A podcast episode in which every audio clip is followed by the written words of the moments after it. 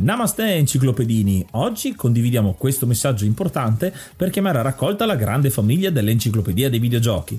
È passato ormai qualche anno dalla nascita del progetto e per continuare a creare contenuto abbiamo tanto bisogno di voi. Il computer con il quale realizziamo tutto il materiale dell'enciclopedia dei videogiochi, dal podcast alle grafiche, ai video, alle dirette, eccetera, dopo 12 anni di onorato e fedele servizio ci sta abbandonando con una rapidità preoccupante che ha reso quasi impossibile continuare a creare contenuti. Quindi, se volete, potete contribuire dandoci una mano andando su enciclopediadeivideogiochi.it e cliccando supporta il progetto. Ogni donazione ci permetterà di sostituire l'attrezzatura fondamentale e necessaria a tenere viva l'enciclopedia. Crediamo che l'unione faccia la forza ed in questo momento ne abbiamo proprio bisogno. Da 5 anni cerchiamo di regalare emozioni, condivisione, informazione su un tema a tutti noi tanto caro, i videogiochi. Grazie a voi potremo continuare a farlo senza il rischio di dover fermare tutto il nostro malgrado. Grazie di cuore a tutti.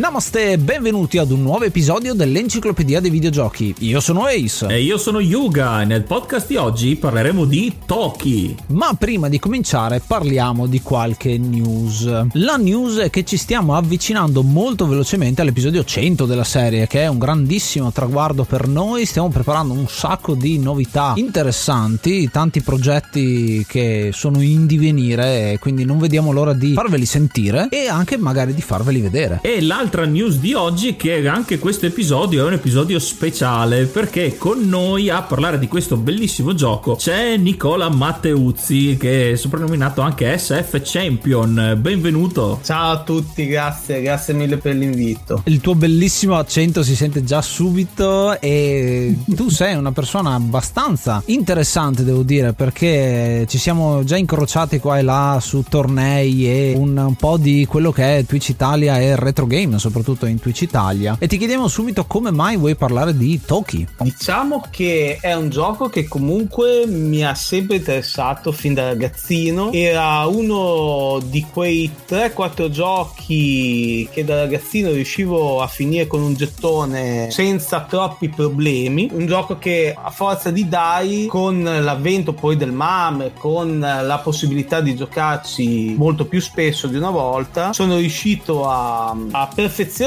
diciamola così, in maniera tale da raggiungere addirittura il, il record mondiale, che mi ha dato molta soddisfazione. Studiare i punteggi migliori per fare poi il mondiale. È un approccio completamente diverso. Infatti parleremo anche di questo, spero, all'interno dell'episodio, perché è una cosa che negli episodi dell'enciclopedia dei videogiochi ogni tanto parliamo di speedrun o comunque di recordman, soprattutto quando si parla di giochi un pochino più datati perché hanno già dato il loro, diciamo, dal punto di vista dell'esperienza esperienza e qualcuno va più a scavare nel dettaglio come appunto fai tu e anche gli altri ragazzi dei Mame Retro Avengers ed è una cosa appunto molto interessante perché secondo me dà nuova vita a, a tante leggende del passato. Ah sì, assolutamente, anche perché noi all'epoca, adesso parlo a nome dei ragazzi proprio dei Mame Retro Avengers, noi all'epoca già ne finivamo tanti di giochi, ma non per tutti c'era ancora questo concetto di high score o di tentare di superare il mondiale, eccetera, eccetera. Quindi sì, approcciando il gioco in maniera completamente diversa ti si apre praticamente un nuovo mondo e può essere sia una gran soddisfazione che una cosa molto frustrante perché superare certe cose o capire certe strategie che per un gioco magari non possono essere così scontate richiede anche tempo ed edizione. Io ad esempio per Toki per fare questo punteggione, chiamiamolo così, ci sono dovuto stare dietro un mese e sapevo già giocarci, sapevo sapevo già finirlo di mio, quindi il finire il gioco era solamente l'inizio, era la base, poi da lì si parte con lo studio intenso. Ecco, diciamo prima dell'universo dello speedrun si cercava di finire un gioco per la gloria e perché appunto il gioco appassionava, era sì. uno tra i giochi preferiti. Poi ovviamente c'è stato anche un obiettivo con l'arrivo degli speedrun con i record mondiali, quindi si passa dalla passione a proprio uno studio, come dicevi, del gioco in sé ed effettivamente posso capire quanto possa essere frustrante, perché come vedremo Toki è un gioco molto colorito, molto divertente, ma non è affatto facile. No, è un gioco di quelli da imparare bene, bene, bene, perché purtroppo non perdona. Ci sono dei punti che si devono fare esattamente in quel modo e o lo fai o purtroppo tentando di approcciarsi in maniere alternative si muore il 99% delle volte. Io parlo personalmente come l'ho scoperto Toki. Sentiremo anche un po' di musiche ogni tanto sia della versione arcade che della versione Amiga, che è quella con cui l'abbiamo conosciuto sia io che Yuga. Non so se Yuga l'avevi visto in sala giochi tu al tempo. L'avevo visto, ma non mi ero tanto soffermato perché poi avendolo appunto giocato per Amiga subito dopo mi sono più affezionato a quello. Non credo di averlo provato prima d'arcade, di averlo solo visto. C'è già la differenza che per quanto l'Amiga, come avevo sempre detto, ha un comparto soprattutto audio migliore, devo dire che la versione arcade invece dal punto di vista della giocabilità è su un altro piano, cioè la velocità con cui si, si riesce a sparare col piccolo Toki è impressionante. Sì, mi ricordavo anch'io la legnosità della versione Amiga, insomma, che abbiamo giocato. Ovviamente una colonna sonora fantastica quella che magari sentiremo adesso, vediamo come organizziamo per sentire sia la versione arcade che la versione Amiga.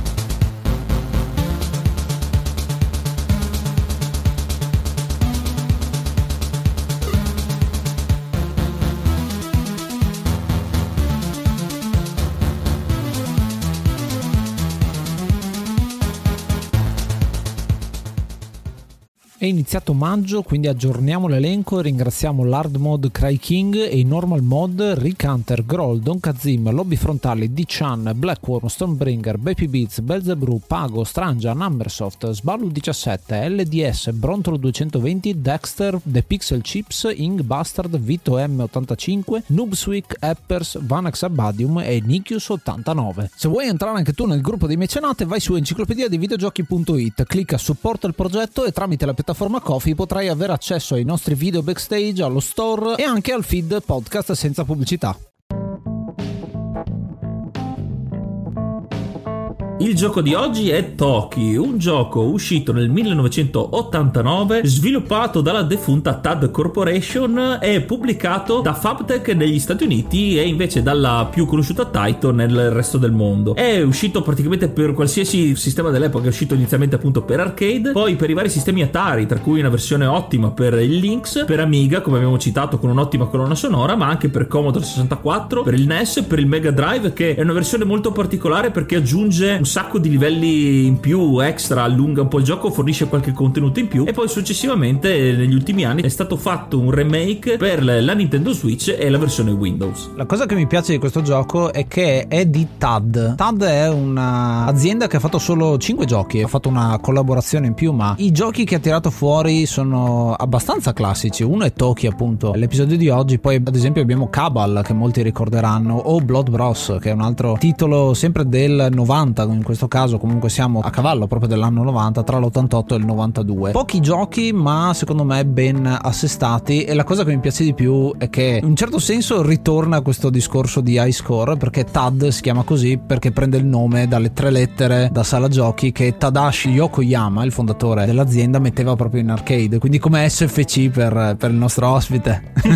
Dicevi tu la versione Atari Lynx molto interessante no? Sì, la versione Atari Lynx a mio avviso è quella che si avvicina di più alla versione da sala. Io da ragazzino ci ho giocato tantissimo, è ovvio, una volta che furono fatte le conversioni ho tentato in tutte le maniere di accapararmele. Grazie a questo ho anche potuto fare le mie comparazioni poi col gioco da sala. Tra l'altro tu lo conosci così bene, nel senso con eh, proprio il frame, movimenti eccetera eccetera che ti dà proprio la, l'impressione anche semplicemente col pad in mano o con eh, l'arcade stick in mano immagino. Capisci subito un po' il feeling mm-hmm. che ti può dare il gioco convertito rispetto a quello della sala. E devo dire che il gioco del Lynx di Toki seppur ovviamente con le limitazioni dovute alla potenza della macchina dell'epoca è stato quello che mi ha saputo dare un feeling più in linea con il gioco arcade. E questo è, è stato una cosa splendida perché comunque poter giocare al gioco da sala in una console portatile per quanto portatile fosse il Lynx detta come va detto sì, esatto Esatto, perché pesava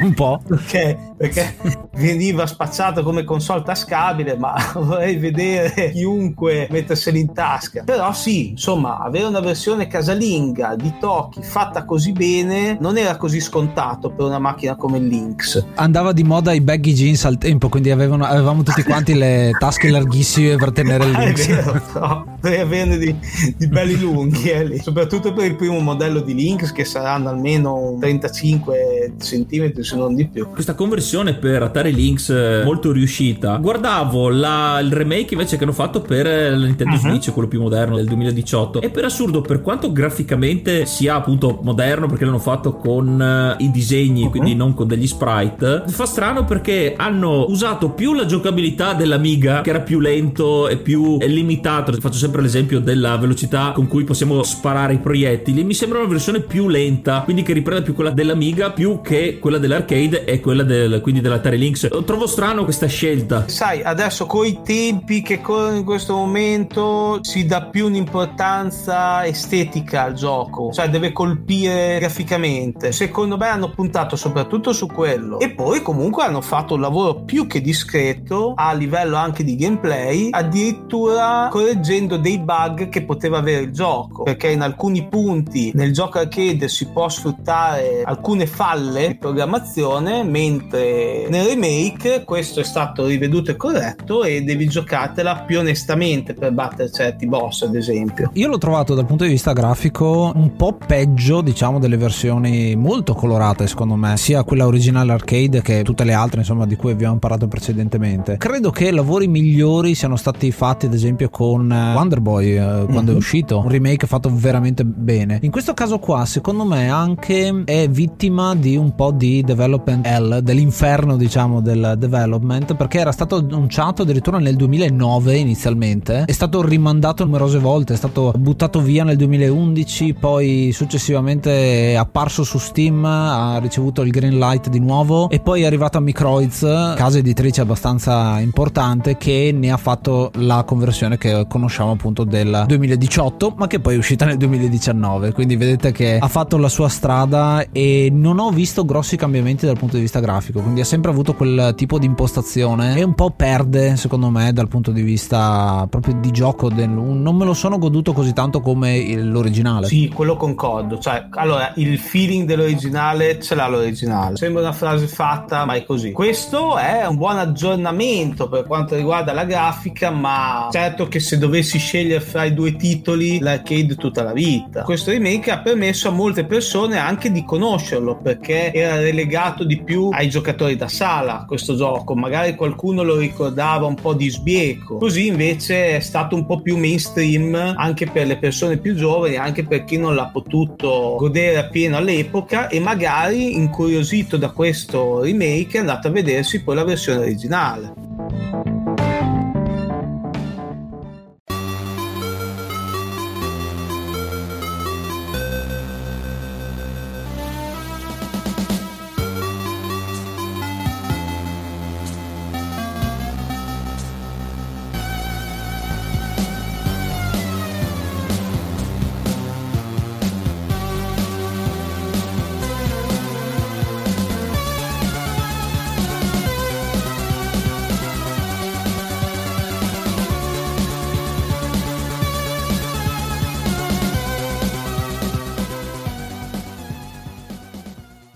Iscriviti al canale YouTube at ed videogiochi dove puoi trovare la versione video del podcast, estratti, short e tanto tanto altro.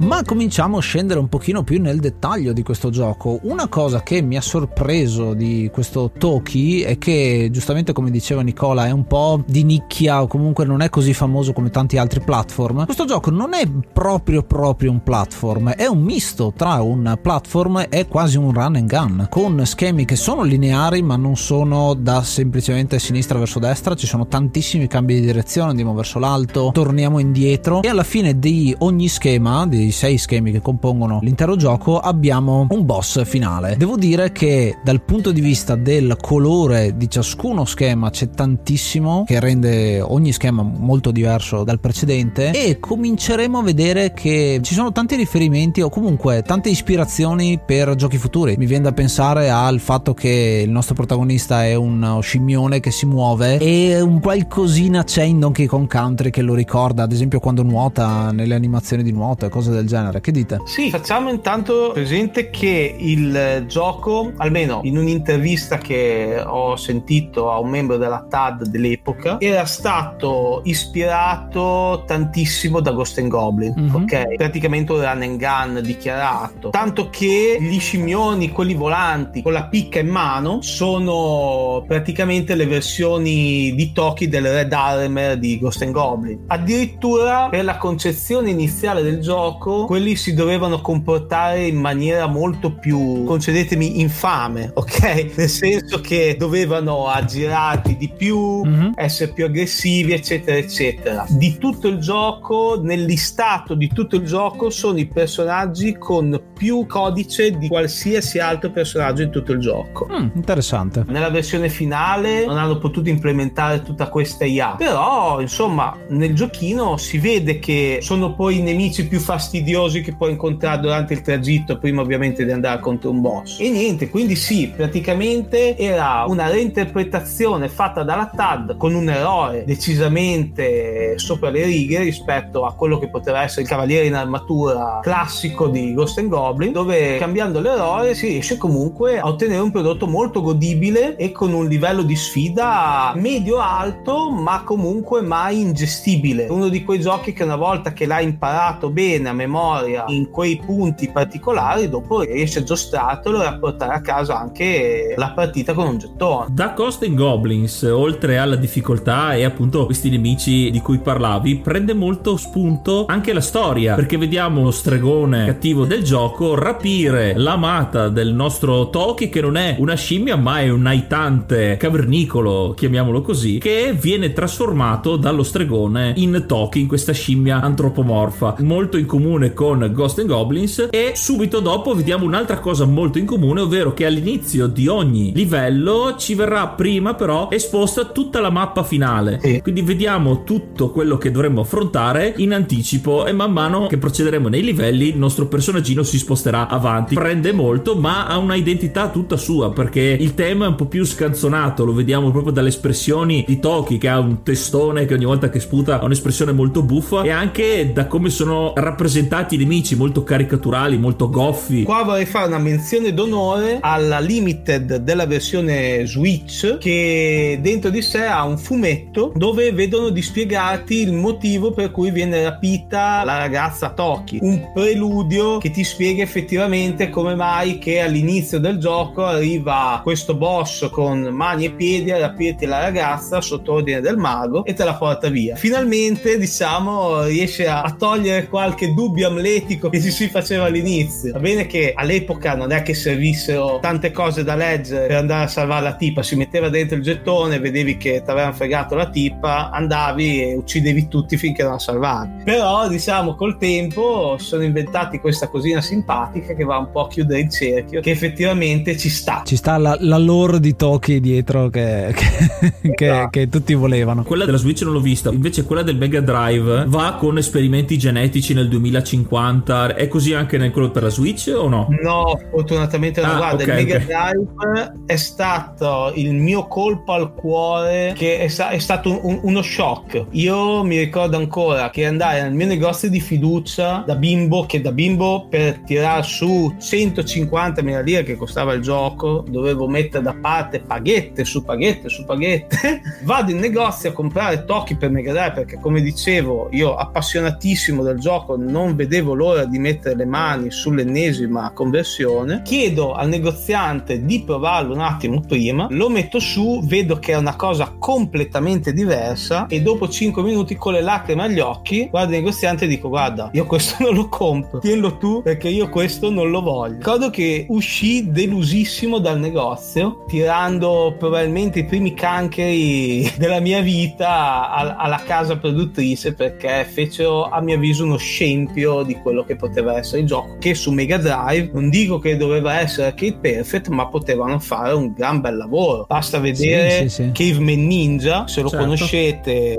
sia il gioco che la conversione Mega Drive, la, la, conversione è una signora conversione. Oppure parlando di Snow Bros, che addirittura la conversione Mega Drive è molto meglio che la versione sala. Quindi ci poteva stare, poteva fare un, capo, un capolavoro per quello che poteva fare la console, ma niente, fu una delusione incredibile e andai via davvero tristissimo dal negozio. Abbiamo trattato sull'enciclopedia Altered Beast, ad esempio, un altro cabinato convertito molto bene su Mega Drive, secondo me. Mm? Forse proprio perché mm? non è Sega il titolo e quindi magari c'è stato qualche problemino nella conversione, comunque qualche licenza poetica di troppo, perché effettivamente il gioco è completamente diverso. È un altro gioco, quindi non hai la stessa esperienza decisamente. Sì. A me una cosa che piace tantissimo di Toki è l'ambientazione, perché è quella voglia di sperimentare che hanno i giapponesi ogni tanto, ma senza esagerare in questo caso, perché è molto buffo poi il risultato finale. C'è l'elemento preistoria che, che c'è un po' dentro tutto quanto il gioco, perché appunto abbiamo il protagonista che è uno scimmione, che in realtà è un cavernicolo, nemici insomma che c'entrano col mondo della natura, con la giungla, eccetera, eccetera. Ma poi è infilato dentro un po' di tecnologico, di atlantideo, mi viene da dire, una tecnologia un po' strana che rende il gioco molto vario, molto belli i livelli e soprattutto c'è tanta inventiva e creatività con quelli che sono i boss. Già partendo dal primo schema, che è quello che si chiama il labirinto, vediamo subito come c'è questa progressione da sinistra verso destra iniziale, ma subito entriamo dentro una caverna che ci porta verso l'alto, poi torniamo indietro a sinistra e lì c'è un momento in cui io morivo sempre, quando c'è il primo scivolo con il nemico che cerca di attaccarti da dietro, quello che io chiamavo il piranha. E praticamente tu fai una S fino ad arrivare in cima ad affrontare il primo boss che è un anch'esso un cavernicolo. Ti lancia addosso soprattutto la schiera di scimmie, no? Tenta di saltare in testa o caricarti addosso e poi sì, ti lancia le scimmie, certo. E lì, se non mi ricordo male, c'è un trucchetto per vincerlo, per, per fargli saltare alcuni attacchi, mi dicevi, no? Praticamente potevi fare in maniera di mandare in palla il boss ed evitare che ti lanciasse gli scimmiotti addosso. Cosa dovevi fare? Poco prima del boss, tu saltavi in alto e prendevi il casco. Il casco ti rende la parte superiore di Toki invulnerabile. Se tu, una volta che hai il casco, corri abbastanza velocemente per arrivare al boss con ancora il casco addosso, mentre il boss si genera, gli devi andare vicino col casco, lui brillerà un attimo per l'impatto con il casco, torni subito indietro e da quel momento hai inibito il lancio degli scimmiotti verso di te. Una cosa simile a questa l'ho vista ad esempio sul boss finale di Super Mario World quando affronti Bowser. In quel caso lì devi arrivare con la nuvola, mi ricordo, e saltando dalla nuvola Bowser legge questa cosa come un salto all'attacco che sto facendo e quindi è un modo per risparmiare tempo. Quindi vedete che ci sono delle tecniche che in realtà vanno a scrivere qualcosa proprio nella cartuccia fisica del gioco o nell'arcade sulla scheda per eh, manipolare quello che è il comportamento del boss in questo caso o comunque del nemico che vai ad affrontare. Esatto, gli fai credere che è successo qualcosa che magari non è successo. Penso anche che per l'anno in cui è uscito Toki e non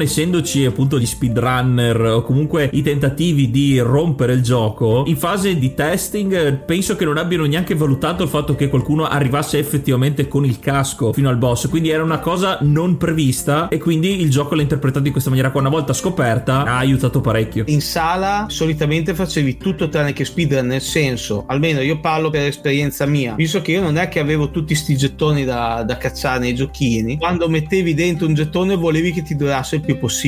Quindi il concetto di speedrun per me è nato un po' più quando i giochi sono arrivati a casa, più che in sala. Poi oh, ci stava, eh, perché se giocavi, non so, a Outrun o giochi simili, ecco che lì fare il tempo più basso rispetto ad un altro era remunerativo. Ma in giochi come Toki era proprio gioco dove tu ti sedevi bene, ti mettevi comodo e andavi avanti fino alla fine dei 20 minuti circa di partita. Anche perché per fare una speedrun su Tokyo o comunque su un gioco che non è come dicevi un gioco di corse o qualcosa del genere ti devi prendere proprio dei rischi molto alti ad esempio come hai detto tu l'esempio che, su cui stavamo parlando andare vicino al boss col casco rischiando di prenderti un danno è abbastanza difficile tra l'altro mi hai citato il casco che è uno dei due potenziamenti fisici del personaggio poi ci sono anche potenziamenti del, dello sparo di Toki che sono il casco, un casco da football, cosa molto particolare, e delle scarpette che ci fanno saltare più in alto. Dicevi giustamente che il casco protegge una parte specifica di Toki, non è che siamo immortali per un colpo, ad esempio come succede, abbiamo citato prima in Ghouls and Goblins con il fatto che il protagonista si può prendere un colpo poi diventa in mutande. Lui invece se viene colpito ai piedi muore. Protegge solo una parte specifica e questo gioco è bravissimo secondo me, non so se concordi anche tu, con gli sprite e con soprattutto la conferma dei colpi giusti, nel senso che non c'hai mai il senso di frustrazione, eh ma io l'avevo evitato. È fatto effettivamente bene. Ogni tanto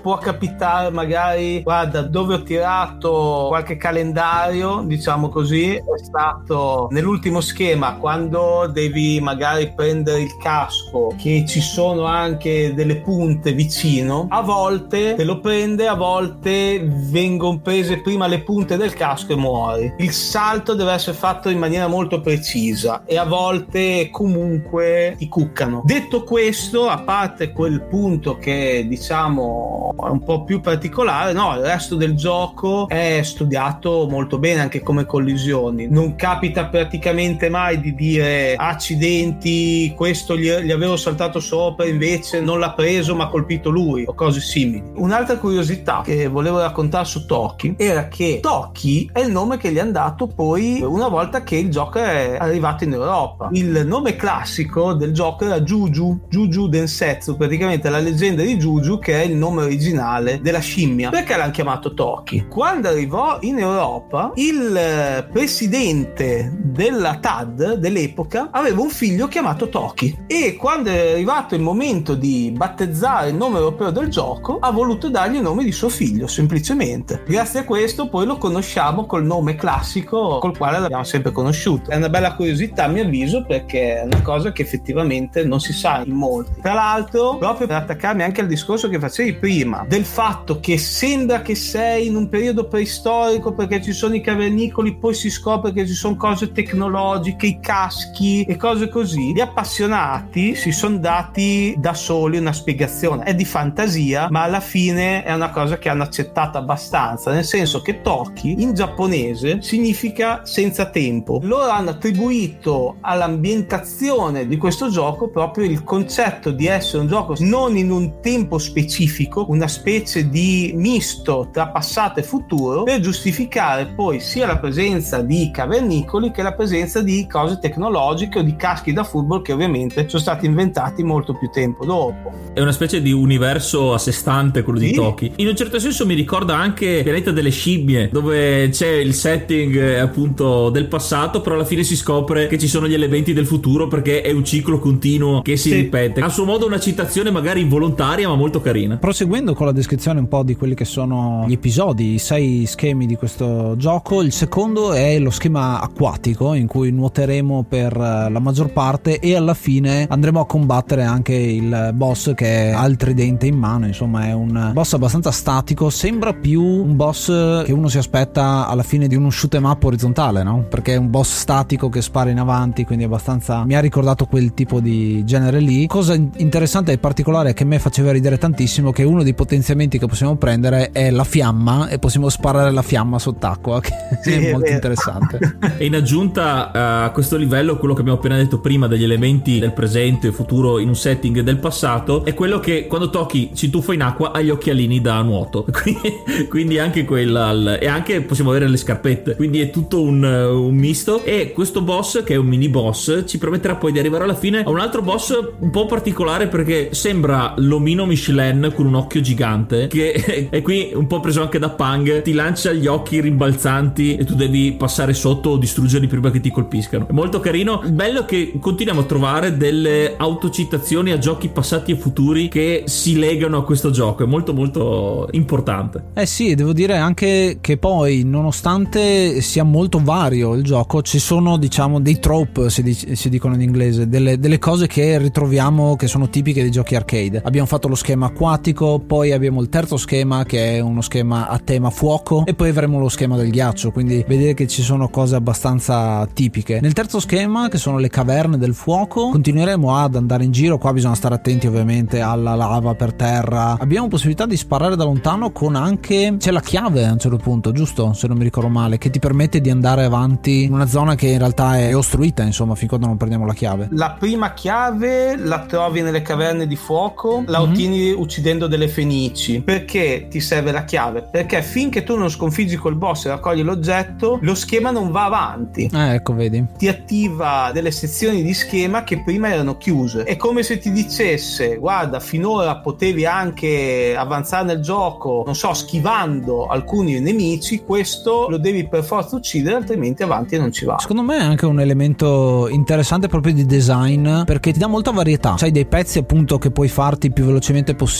alla run and gun e dei pezzi in cui appunto sei molto più statico, quasi eh, mi viene da dire anche come i boss di Mega Man, dove hai proprio la stanza che si chiude fin quando non sconfiggi il boss non si va da nessuna parte. Sì, ci può stare. Diciamo sono tipo dei duelli. Il boss di questo schema, dello schema della lava, è molto interessante perché c'ha un elemento che a me ha sempre divertito, il fatto che ci rutta addosso, ma non è che ci rutta qualcosa, ci rutta proprio le lettere della parola burp, che lo trovate sempre una cosa interessante e credo mi sia rimasto molto impresso perché questo screenshot credo di averlo visto un po' ovunque sulle riviste del tempo, credo su Zap c'era lo screenshot proprio di questa cosa per la versione Amiga ed è una cosa che ho trovato bella perché comunque ti fa sentire dentro un gioco. C'è l'elemento divertente, sì, ok, stai andando a salvare la principessa, ma comunque c'è l'elemento colorato e divertente che ti fa ridere, che è molto buffo e scanzonato, no? Sì, assolutamente. Ricorda anche un po' Parodius, che c'è un'arma dove proprio c'è il megafono dove parli e, e le lettere di quello che dici si formano e, e, ammazzano i nemici. Una cosa particolare che volevo eh, chiederti, per questo boss delle caverne di fuoco, come avevo detto, è forse l'immagine più comune dei boss di Toki. Io ho questo ricordo, mi pare su una rivista, che c'era un modo particolare per sconfiggere questo mostro, una specie di trucco anche qui. Certo, qua, allora, qua mi posso riattaccare poi il discorso che facevo prima, che i remake hanno messo a posto bug e cose varie del gioco, che appunto nel remake non puoi più fare, ma nella versione arcade sì. Quando tu arrivi al boss, invece che fermarti davanti a lui, mentre lui compare, puoi abbassarti, camminare in basso dietro al boss e appena lui si è formato, tu gli sei dietro le spalle, puoi tranquillamente saltare e sparare per colpirlo e lui non ti colpisce più né con i calci né con le lettere del, del suo rutto. Perché non può girarsi. Non può girarsi. Questo mi fa un po' ridere perché sembra un po' il sogno di noi che guardavamo i cartoni animati dei robottoni che ci chiedevamo sempre che i cattivi aspettavano mezz'ora la trasformazione del robot e non attaccavano mai. In questo caso qua prendendo l'iniziativa effettivamente ci dà un vantaggio. Assolutamente sì. Ecco, ogni tanto si può attivare un bug eh, il quale se non sei abbastanza veloce ucciderlo, lui avanza così tanto nello schema che esce dal, dallo schema e non torna più e tu, e tu non puoi più ucciderlo. Ah, quindi fa- è un soft sì. lock? No, proprio. devi aspettare che finisca il tempo e al massimo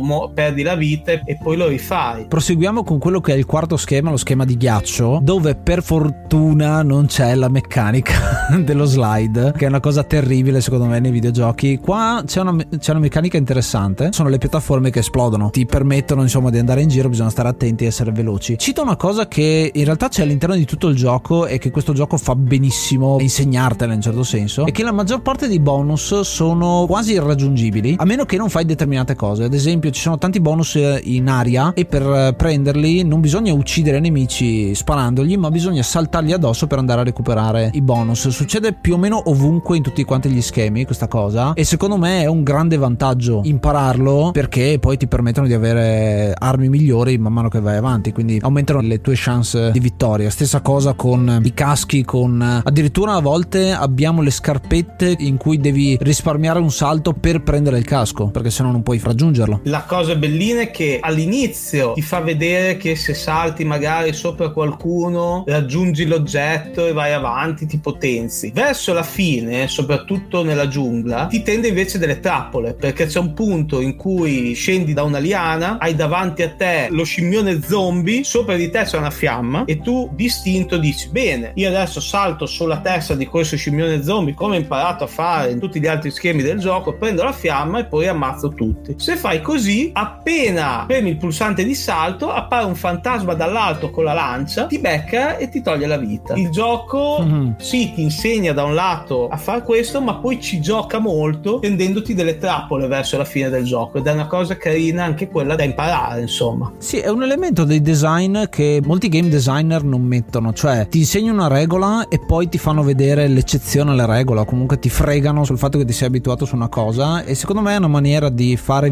videogiochi molto semplice, cioè non devi aggiungere cose, ma semplicemente devi prendere quello che hai messo e devi rivederlo sotto un altro punto di vista. È un'attenzione particolare. Il boss dello schema del ghiaccio è questo mammut di ghiaccio di cristallo verde con delle zanne giganti, è un boss molto statico che saltella in realtà, ma l'arma più temibile sono appunto le zanne che lancia come un boomerang e uscendo dallo schermo non permettono sempre di vedere la traiettoria, quindi aumenta la difficoltà perché comunque invece il boss è molto statico, quindi molto facile da colpire. Quindi abbiamo un, un chiaro obiettivo, un, un, bersaglio molto grande tra l'altro, ma eh, dobbiamo stare attenti a, a saltare a tempo per evitare le zanne. C'è da dire che in sala c'era un trucco neanche troppo difficile da eseguire che prevedeva di arrivare da questo boss con lo sparo più grosso che ti dà poco prima del boss e se ti mettevi in fondo allo schema in basso a sinistra e sparavi velocissimo mentre il boss si formava il boss saltellava e basta senza farti nessun tipo di attacco e in 5-6 secondi era già bello che morto ecco e questo ahimè eh, nella versione che invece avevo giocato noi quella amiga dove non potevi sparare più di una certa velocità ma avevi la velocità standard cioè potevi solo tenere premuto il tasto ahimè invece noi ci siamo dovuti cuccare le zanne eh. e svariate centinaia di vite perse in questo boss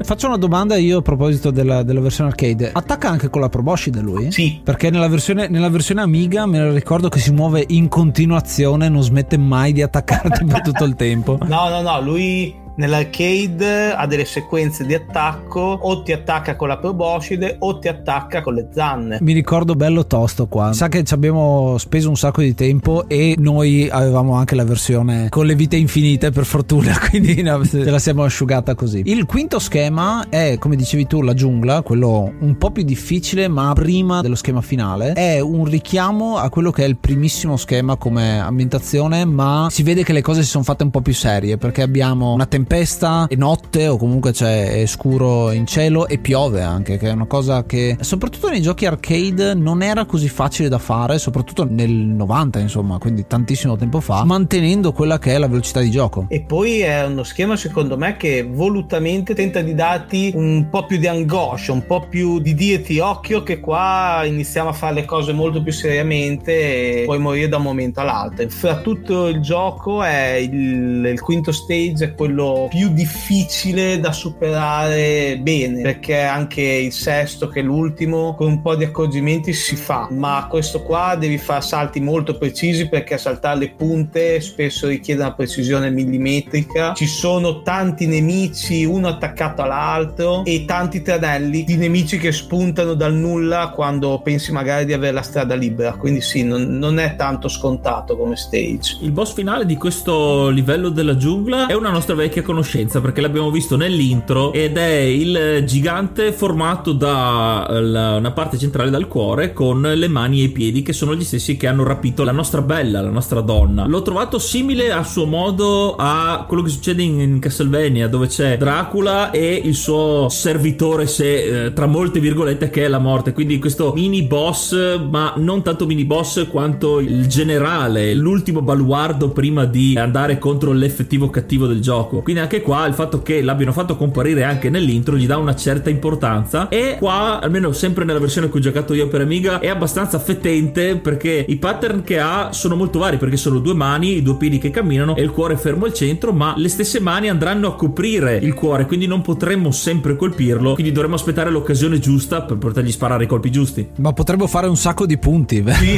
È verissimo anzi quello è uno dei punti dove se vuoi giocare per record devi fare sacrificio di vite. Poter macinare 50 punti ad ogni sparo è, è, tanta roba, assolutamente. E poi arriveremo all'ultimo schema, la resa dei conti col nostro cattivone nel Palazzo d'Oro. Sì. Questo è uno schema molto lineare, ma con degli elementi molto interessanti, secondo me. Intanto a me sono sempre piaciute le piattaforme che si muovono. Le ho trovate molto interessanti queste sezioni di autoscrolling perché mi danno tanto senso alla velocità quando ci giochi. A me piacciono tantissimo i background, tra l'altro, di questo schema e quindi li vedi molto molto bene. E hai questa sensazione che poi appunto ho ritrovato con Donkey Kong Country, lo ricito, molto bello e anche molto vario perché fino adesso il gioco è stato abbastanza lentino diciamo, sto parlando dal mio punto di vista della versione Amiga. E quindi hai un uh, cambio di velocità niente male fino alla zona finale dove affronteremo il mega boss che assomiglia un po' al boss del quinto livello. Comunque il boss servi- del quinto livello ci è servito un po' come allenamento per poter fare lo schema finale secondo me sì dici per il discorso mm, che gli devi colpire il punto preciso esatto darlo, certo. e che ha delle parti che non, che non, subiscono danno che bisogna stargli lontano insomma interessante da quel punto di vista sì, lì. che per assurdo trovo più facile lui che il boss del quinto perché il boss del quinto ha dei comportamenti sì fixed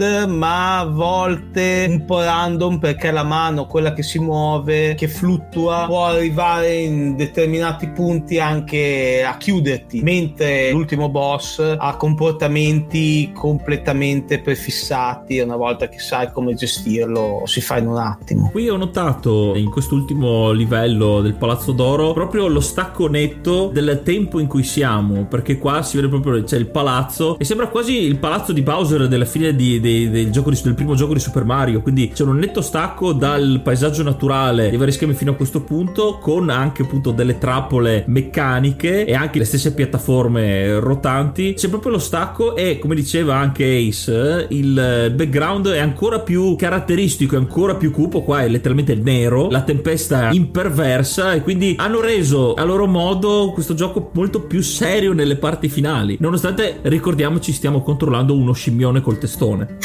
Eh sì. Sì quasi sembra industriale perché proprio vedi le, le ciminiere col fuoco che esce anche diversa da tutto quello che abbiamo visto un po' steampunk in certo. esatto un po' steampunk da, da quel punto di vista lì. Un'altra cosa che non abbiamo citato abbiamo detto più o meno quelli che sono i potenziamenti degli spari. Abbiamo il fuoco abbiamo lo sparo triplo lo sparo che si intreccia uno con l'altro lo sparo grosso anche che è una delle prime cose che prendiamo. E questi sono a tempo come funzionano? sono a tempo sì. Non sono a utilizzo bensì hanno un timer che dopo un po' ti scompaiono e torna il, lo sparo normale. Questo vale sia per gli spari che per il casco che per le scarpine sì quindi il tempismo è ancora più una cosa da tener conto perché prendere il bonus poco prima di affrontare il boss ti permetterà di avere quello sparo per un più tempo sì. possibile insomma c'è una tua arma preferita? c'è una mia arma preferita allora a me piace molto sparo quello che si carica ecco quello non l'avevamo detto tipo beam di, di R-Type ah, praticamente sì. ti fa apparire una, una, barra sotto che in realtà si carica al contrario di quella di R-Type in R-Type devi tenere premuto il tasto qua non devi fare niente la barra si carica e quando premi il tasto ecco che parte questo ragione questa fiammata che fa malissimo ai boss. Quello effettivamente è uno sparo che mi piace molto. Funziona al contrario nel senso che non puoi abusarne quindi lo usi una volta poi devi aspettare che si ricarichi sì. lui. E poi direi che anche quello incrociato che mi piace molto perché ha un raggio d'azione che copre moltissimo e il più delle volte è un vantaggio. Però guarda ecco una differenza sostanziale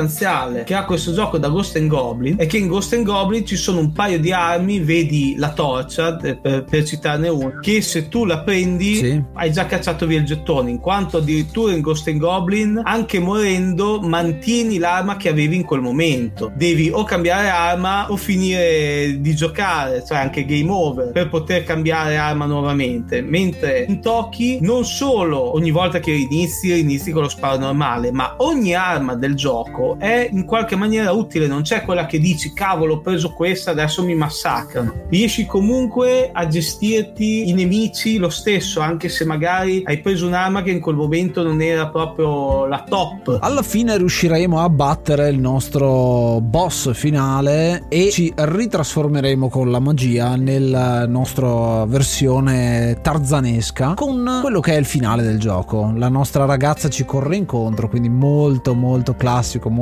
semplice come situazione un sacco di parallax scrolling nella, nella cinematica finale per, così perché l'hanno messo alla fine però appunto ci sarà una serie di cuori che ci correranno intorno e quello che è il testo finale con la quest è finita e ce l'hai fatta. E poi il cast di tutti quanti i personaggi che hanno partecipato. Come si faceva tanto negli arcade del tempo si fa vedere tutti quanti gli sprite alla fine dicendo guardate quanto bravi siamo stati abbiamo dato i nomi anche a tutti tutti i singoli personaggi sono abbastanza difficili da pronunciare alcuni. L'ho, l'ho trovato interessante, proprio hanno cercato dei nomi Vero. molto fantasiosi. Viene citato quello che si chiama il Gate di Morna, questo cubo gigante che è una specie di macchina volante alimentata da due scimmie che usano lo stesso sistema dei carrelli della ferrovia. Io me la ricordo tantissimo perché appunto è lì che hai la prima grande apertura del gioco che ti dice guarda che non è semplicemente da sinistra a destra, ma anzi devi prima sconfiggere la parte sotto, poi ti arrampichi o a sinistra o a destra per poi sconfiggere i due scimmioni che stanno in testa per far crollare tutto. Sì, quella è stata una gran genialata. In questo finale poi c'è anche una cosa molto carina e divertente che ho notato, non so se ci sia in tutte le conversioni, che nella frase finale di fine gioco dove ci si complimenta per il completamento della quest della storia, c'è un piccolo rimando a perché non investi però un'altra monetina per vedere se riesci a fare ancora meglio. Sì, ti invoglia, ti invoglia a provare a far meglio, magari perdendoci meno vite, magari facendo più punti o mettendoci meno tempo, assolutamente, sì, sì, sì. Un'altra cosa carina che volevo dire è che la sequenza finale della ragazza che ti corre incontro la misero praticamente a gioco già finito. Una volta battuto il mostro, tu dovevi vedere direttamente i titoli di coda. Molti giochi non danno tanta attenzione al finale, ma secondo me qua ci stava, insomma, è un- bel premio che dà. E un altro premio che c'è è anche la schermata finale, perché proprio alla fine fine fine vediamo anche tutto il team di sviluppo con le caricature, che è una cosa interessante. E qui cito nella versione Amiga il fatto che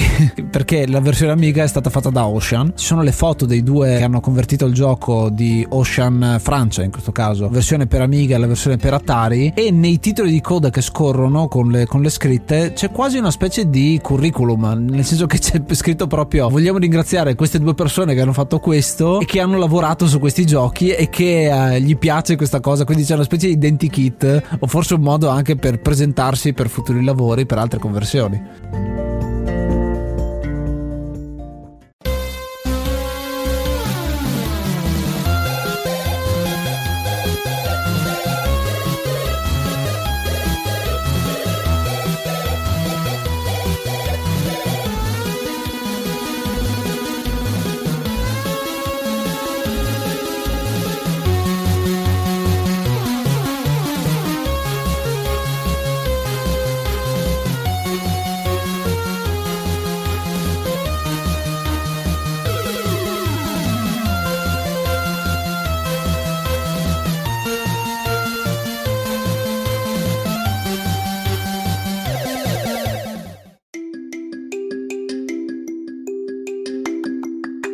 Questo era Toki, che dire, un gran bel gioco a cui mi sento di dare 7 zanne boomerang su 10. Come detto, abbiamo spulciato un po' tutto quello che riguarda questo gioco e dell'importanza che ha avuto le citazioni che ne fanno un gran gioco e anche le varie differenze delle conversioni. Avendo giocato a quell'Amiga e solo visto inizialmente quell'arcade, gli do un voto così perché il sogno sarebbe aver avuto una versione Amiga, quindi con il comparto tecnico, soprattutto del suono dell'Amiga, però con la giocabilità della versione arcade. Diciamo che l'avere lo sparo limitato a una velocità standard ha reso l'esperienza un po' frustrante a volte perché questo gioco, come ho detto, non è semplice, nonostante sia molto colorato, il tema molto divertente, questo gioco non è affatto semplice. E infatti tante volte, eh, soprattutto come pecca della versione Amiga, nel mio caso, ogni volta che perdi una vita ricominci da un punto precedente e la musica si resetta. Quindi alcune musiche, per quanto bellissime,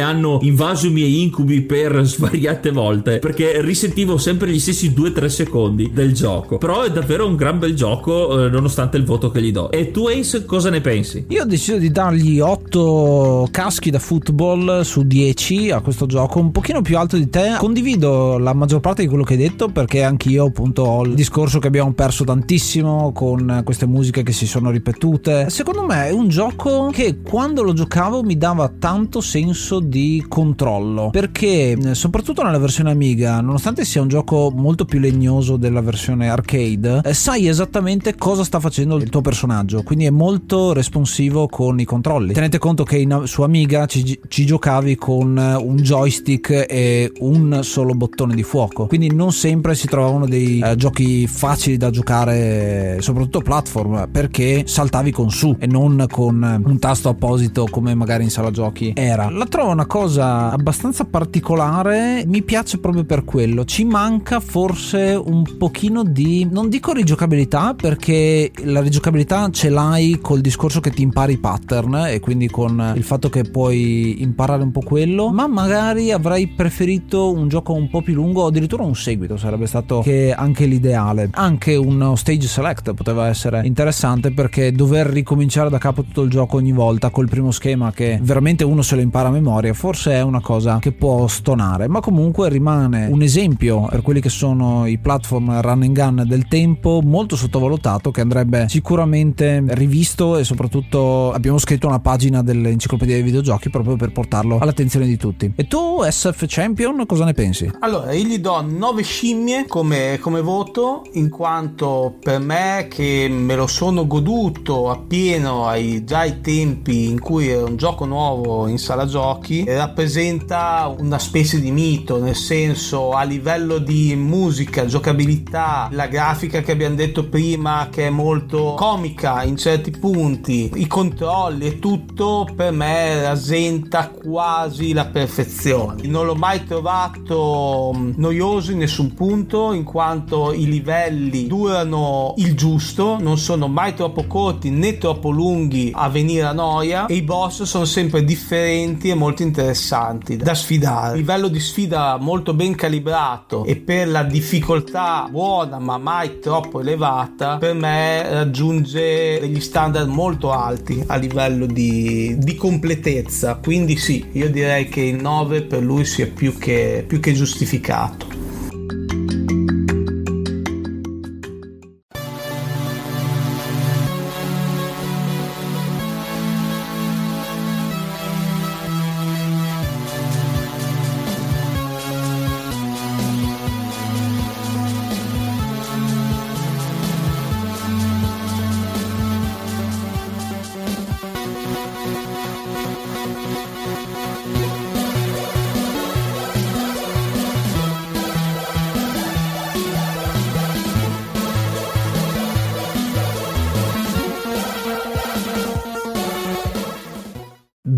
Siamo giunti alla fine dell'episodio con la nostra quinta parte come conoscete, ma prima un piccolo appunto dall'Ace del futuro per dirvi che questa non è l'unica intervista a SF Champion su Toki, ma ce n'è un'altra registrata dopo da Arcade Story, il nostro amico Mike l'ha intervistato, quindi se volete un eh, punto di vista diverso sul gioco andate su Arcade Story, troverete il link nella descrizione di questo podcast. Ringraziamo tantissimo Nicola per la presenza, è stato veramente istruttivo anche come episodio devo dire, dove abbiamo parlato di il mitico Toki. E ti ringraziamo ancora, avevi ancora qualcosina da dire a proposito del tuo record? Prima di parlare del record volevo fare appunto un appunto sul seguito ah. di Toki che non molti conoscono, ma effettivamente ci sarebbe stato. L'hanno anche già programmato completamente. Non è quello che ci si aspettava. Come abbiamo detto, l'uno è un run and gun, il secondo era un puzzle game. Per Super Famicom, ma bello che pronto per uscire nel mercato retail, ma vista in quel momento la fine della TAD Corporation, è stato venduto a un'altra casa che adesso non mi ricordo quale sia, che non ha fatto altro che prendere il gioco già bello che è finito, cambiare cambiare i protagonisti e cambiargli il nome e venderlo eh, nel mercato con un altro nome. Il gioco in questione è Little Magic del Super Famicom. A proposito della tua run eh, da record, dicevi che ci vuole tempo per fare quel punteggio. Sì, allora, un punteggio normale di un CC a Toki si aggira attorno ai 300.000 punti. Il world record che sono riuscito a fare dopo un mese di, di allenamento supera i 720.000 punti, quindi parliamo di più del doppio di una partita normale. Questo co- come lo si ottiene? Allora, intanto specifico che il world record fatto da me è stato fatto senza autofire. Bisogna studiare tantissimo nel gioco i punti dove macinare più punti e fare sacrificio vite. Una partita normale, come dicevamo prima, dura circa una ventina di minuti, una partita con tentativo di record dura più di un'ora. Parliamo di quattro volte la, una partita normale. Ecco, stavo giusto riguardando il, il record che hai fatto, effettivamente è molto istruttivo perché sono cose che normalmente non si farebbero. Hai detto che avete pubblicato appunto il video in una live, ho visto anche su YouTube. Vorrei appunto approfittare di questo momento. Dove, dove possiamo trovarti online? A me e gli amici con i quali faccio streaming ci potete trovare su Twitch sul canale Mame Retro Avengers. Noi facciamo streaming eh, tendenzialmente di giochi arcade finiti spesso, metto fra parentesi, un CC, dico spesso perché ogni tanto anche a noi capita di, di sbagliare qualcosa e facciamo anche anche extra live poi dedicate comunque al retro game ma dopo li spaziamo volentieri anche su console su titoli più recenti eccetera eccetera quando diciamo facciamo un extra live ci dedichiamo a 360 gradi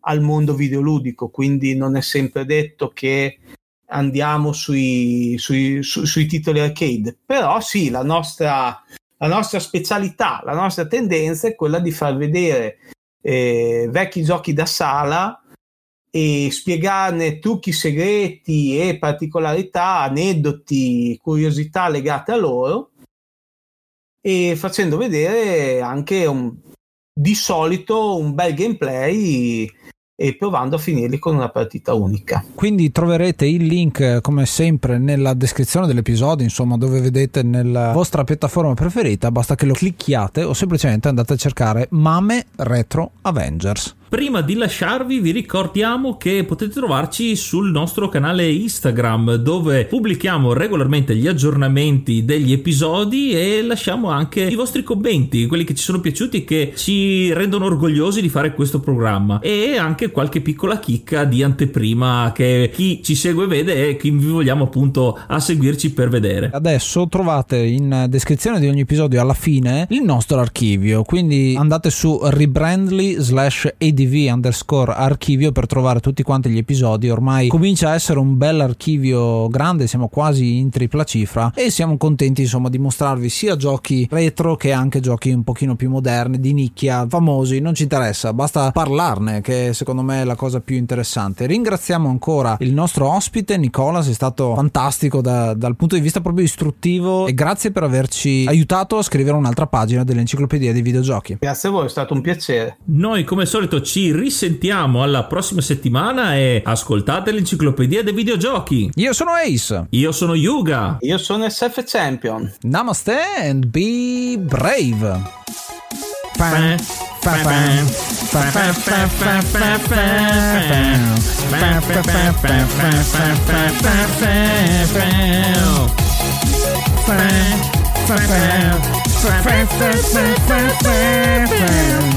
fast, fast, fast, fast, fast, fast, fast, fast, fast,